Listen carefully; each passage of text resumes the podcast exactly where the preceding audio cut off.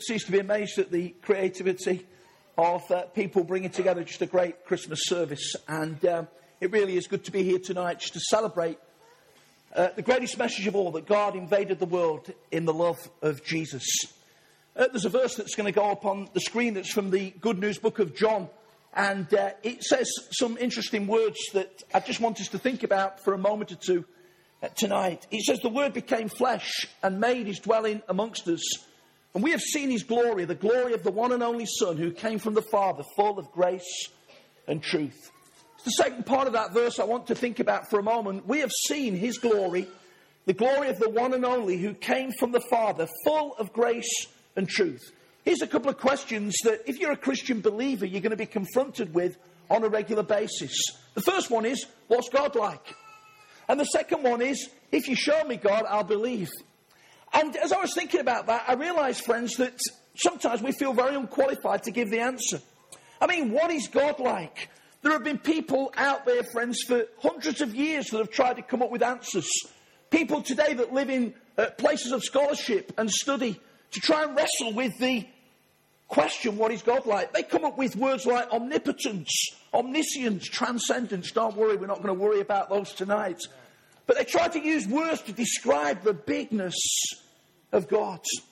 And then it may be that in your everyday life you feel unable at times to conjure up a miracle that's going to convince your sceptical friend who says to me, if you'll show me God, I'll believe. And as I was thinking about that, I realised, friends, that actually the answer's already found. Because this is what the Christmas story is really, really all about. We have seen his glory, the glory of the one and only Son who came from the Father, full of grace and truth. The wonderful nativity scenes that we've heard tonight, the songs that we've sung, the contributions from the community choir, the dance, everything that's brought the colour of the Christmas story answers the question, what is God like? God is, friends, full of grace and truth. And it answers the question, if you'll show me God, I'll believe. Because the Bible says that if we have seen Jesus, we have seen the Father. If you want to know what God's like, then you just need to read the accounts of Jesus. And they're found particularly in books called Matthew, Mark, Luke, and John. You may be asking the questions tonight, but the reality is the answers have already been given.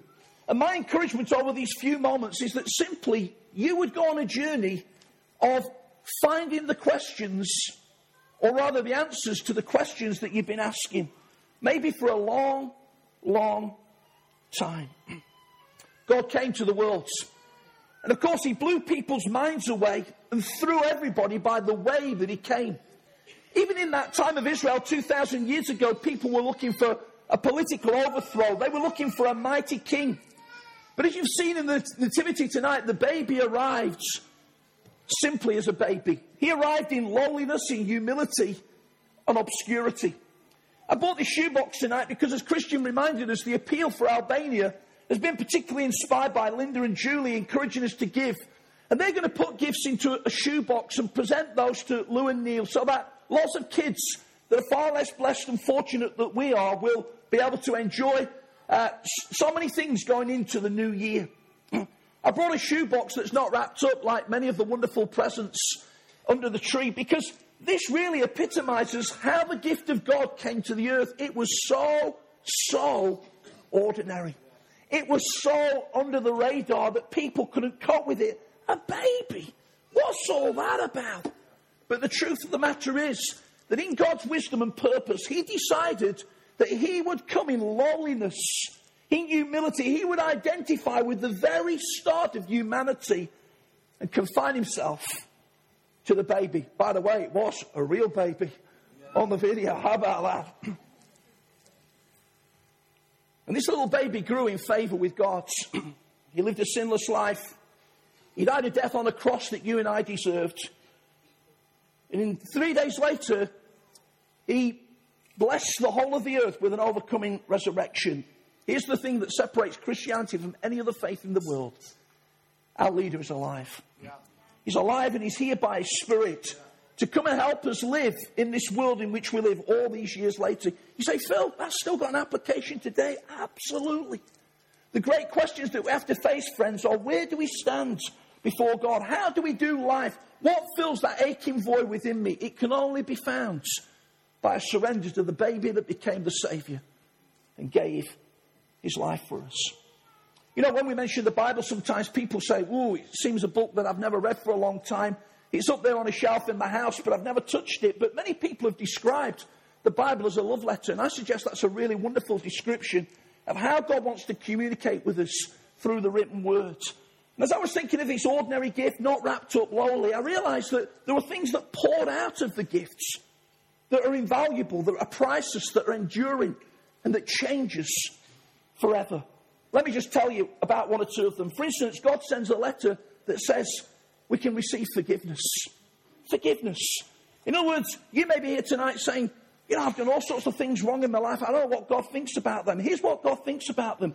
He's prepared to look upon them as though you've never done them. That's forgiveness. And to give us a fresh start. One great world leader says that unforgiveness is too great a burden to bear. And here's the truth. If you can come to a place in your life of receiving forgiveness, maybe you can live in a place of releasing forgiveness as well. To people that maybe have hurt you and wronged you and done things against you, because that's the heart of a follower of the Lord. He sent a love letter that tells us about salvation. What is that word? Well, it simply means that God has come to rescue us. And the Bible says in Acts four and verse twelve that salvation is found in no other. It's not found in a lottery win.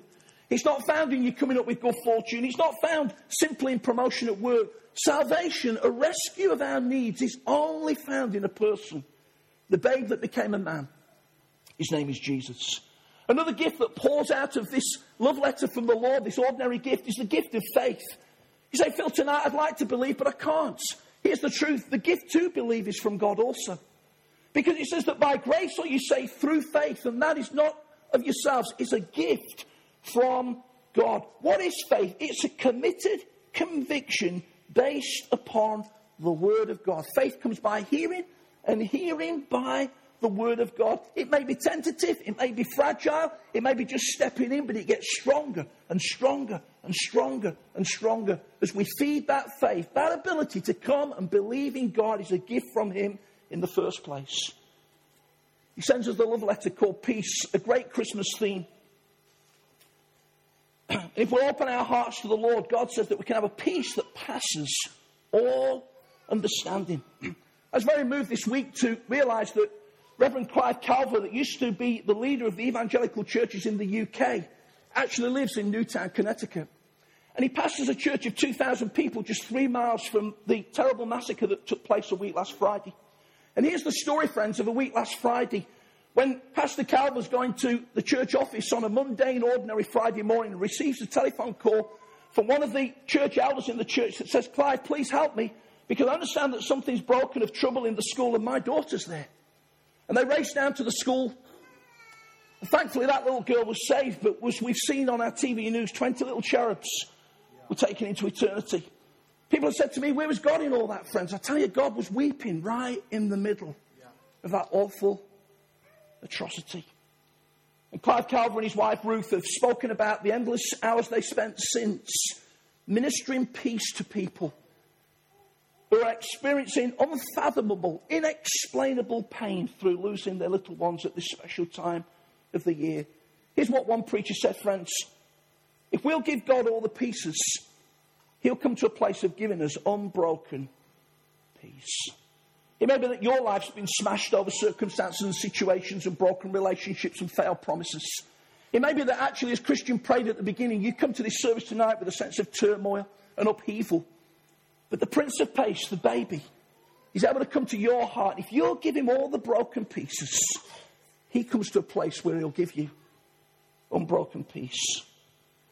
I could go on and on, but of course you don't want me to. But you see, the reality is that forgiveness and salvation and peace and faith are all wrapped up in the most amazing gift of all. The love letter is embodied with God loving us. Not sentimentally or even romantically, but a love that the Bible speaks about that rests in the will. In other words, that God looked at something, friends, and saw a great need and did something about it. He pressed through to bring us to a place where we could respond to His love. People say, what's God like? God is love, God is love, God is love, God is love. There's nothing you can do to make God love you more, and there's nothing you can do to make God love you less. As I'm preparing this little message, I came across this piece of paper. It's a little bit dog-eared. I don't know where it came from. It's Sharon's writing. I'm not sure. I've never read it before in a public service, but it's a little poem entitled, He Loves You. I'd like to read it. It's amazing and incredible, but it's as true as it can be. God loves and understands us all, and that means you and me. His grace is all sufficient for both the young and old, for the lonely and the timid, for the brash and for the bold. His love knows no exceptions, so never feel excluded.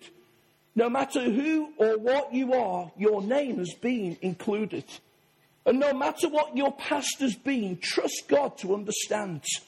And no matter what your problem is, just place it in His hands. For in all of our unloveliness, this great God loves us still. He loved us since the world began. And what's more, He always will. He loves us. He loves us. He loves us. Friends, what's God like?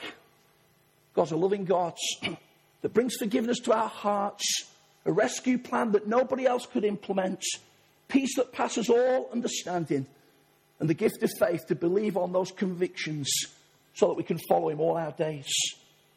And show me, God, if I believe. two thousand years ago, God answered the, the question. He knew that thousands and millions of men and women and boys and girls would say, if you'll just show me, I'll believe. And He invaded the world in absolute ordinariness, lived on this earth, gave His life for you and me, rose triumphant over all, so that two thousand years later in Arena Church, Ilkeston, we could celebrate the greatest miracle of all, that God can become our personal Lord, our personal Saviour, our personal friend, give us a hope and a future, and we can know Him in a real and close way. You see, friends, the challenge that we have to face tonight is that the questions that we continually ask have already been answered. They've been answered in Jesus. This is the message of Christmas. Let's pray.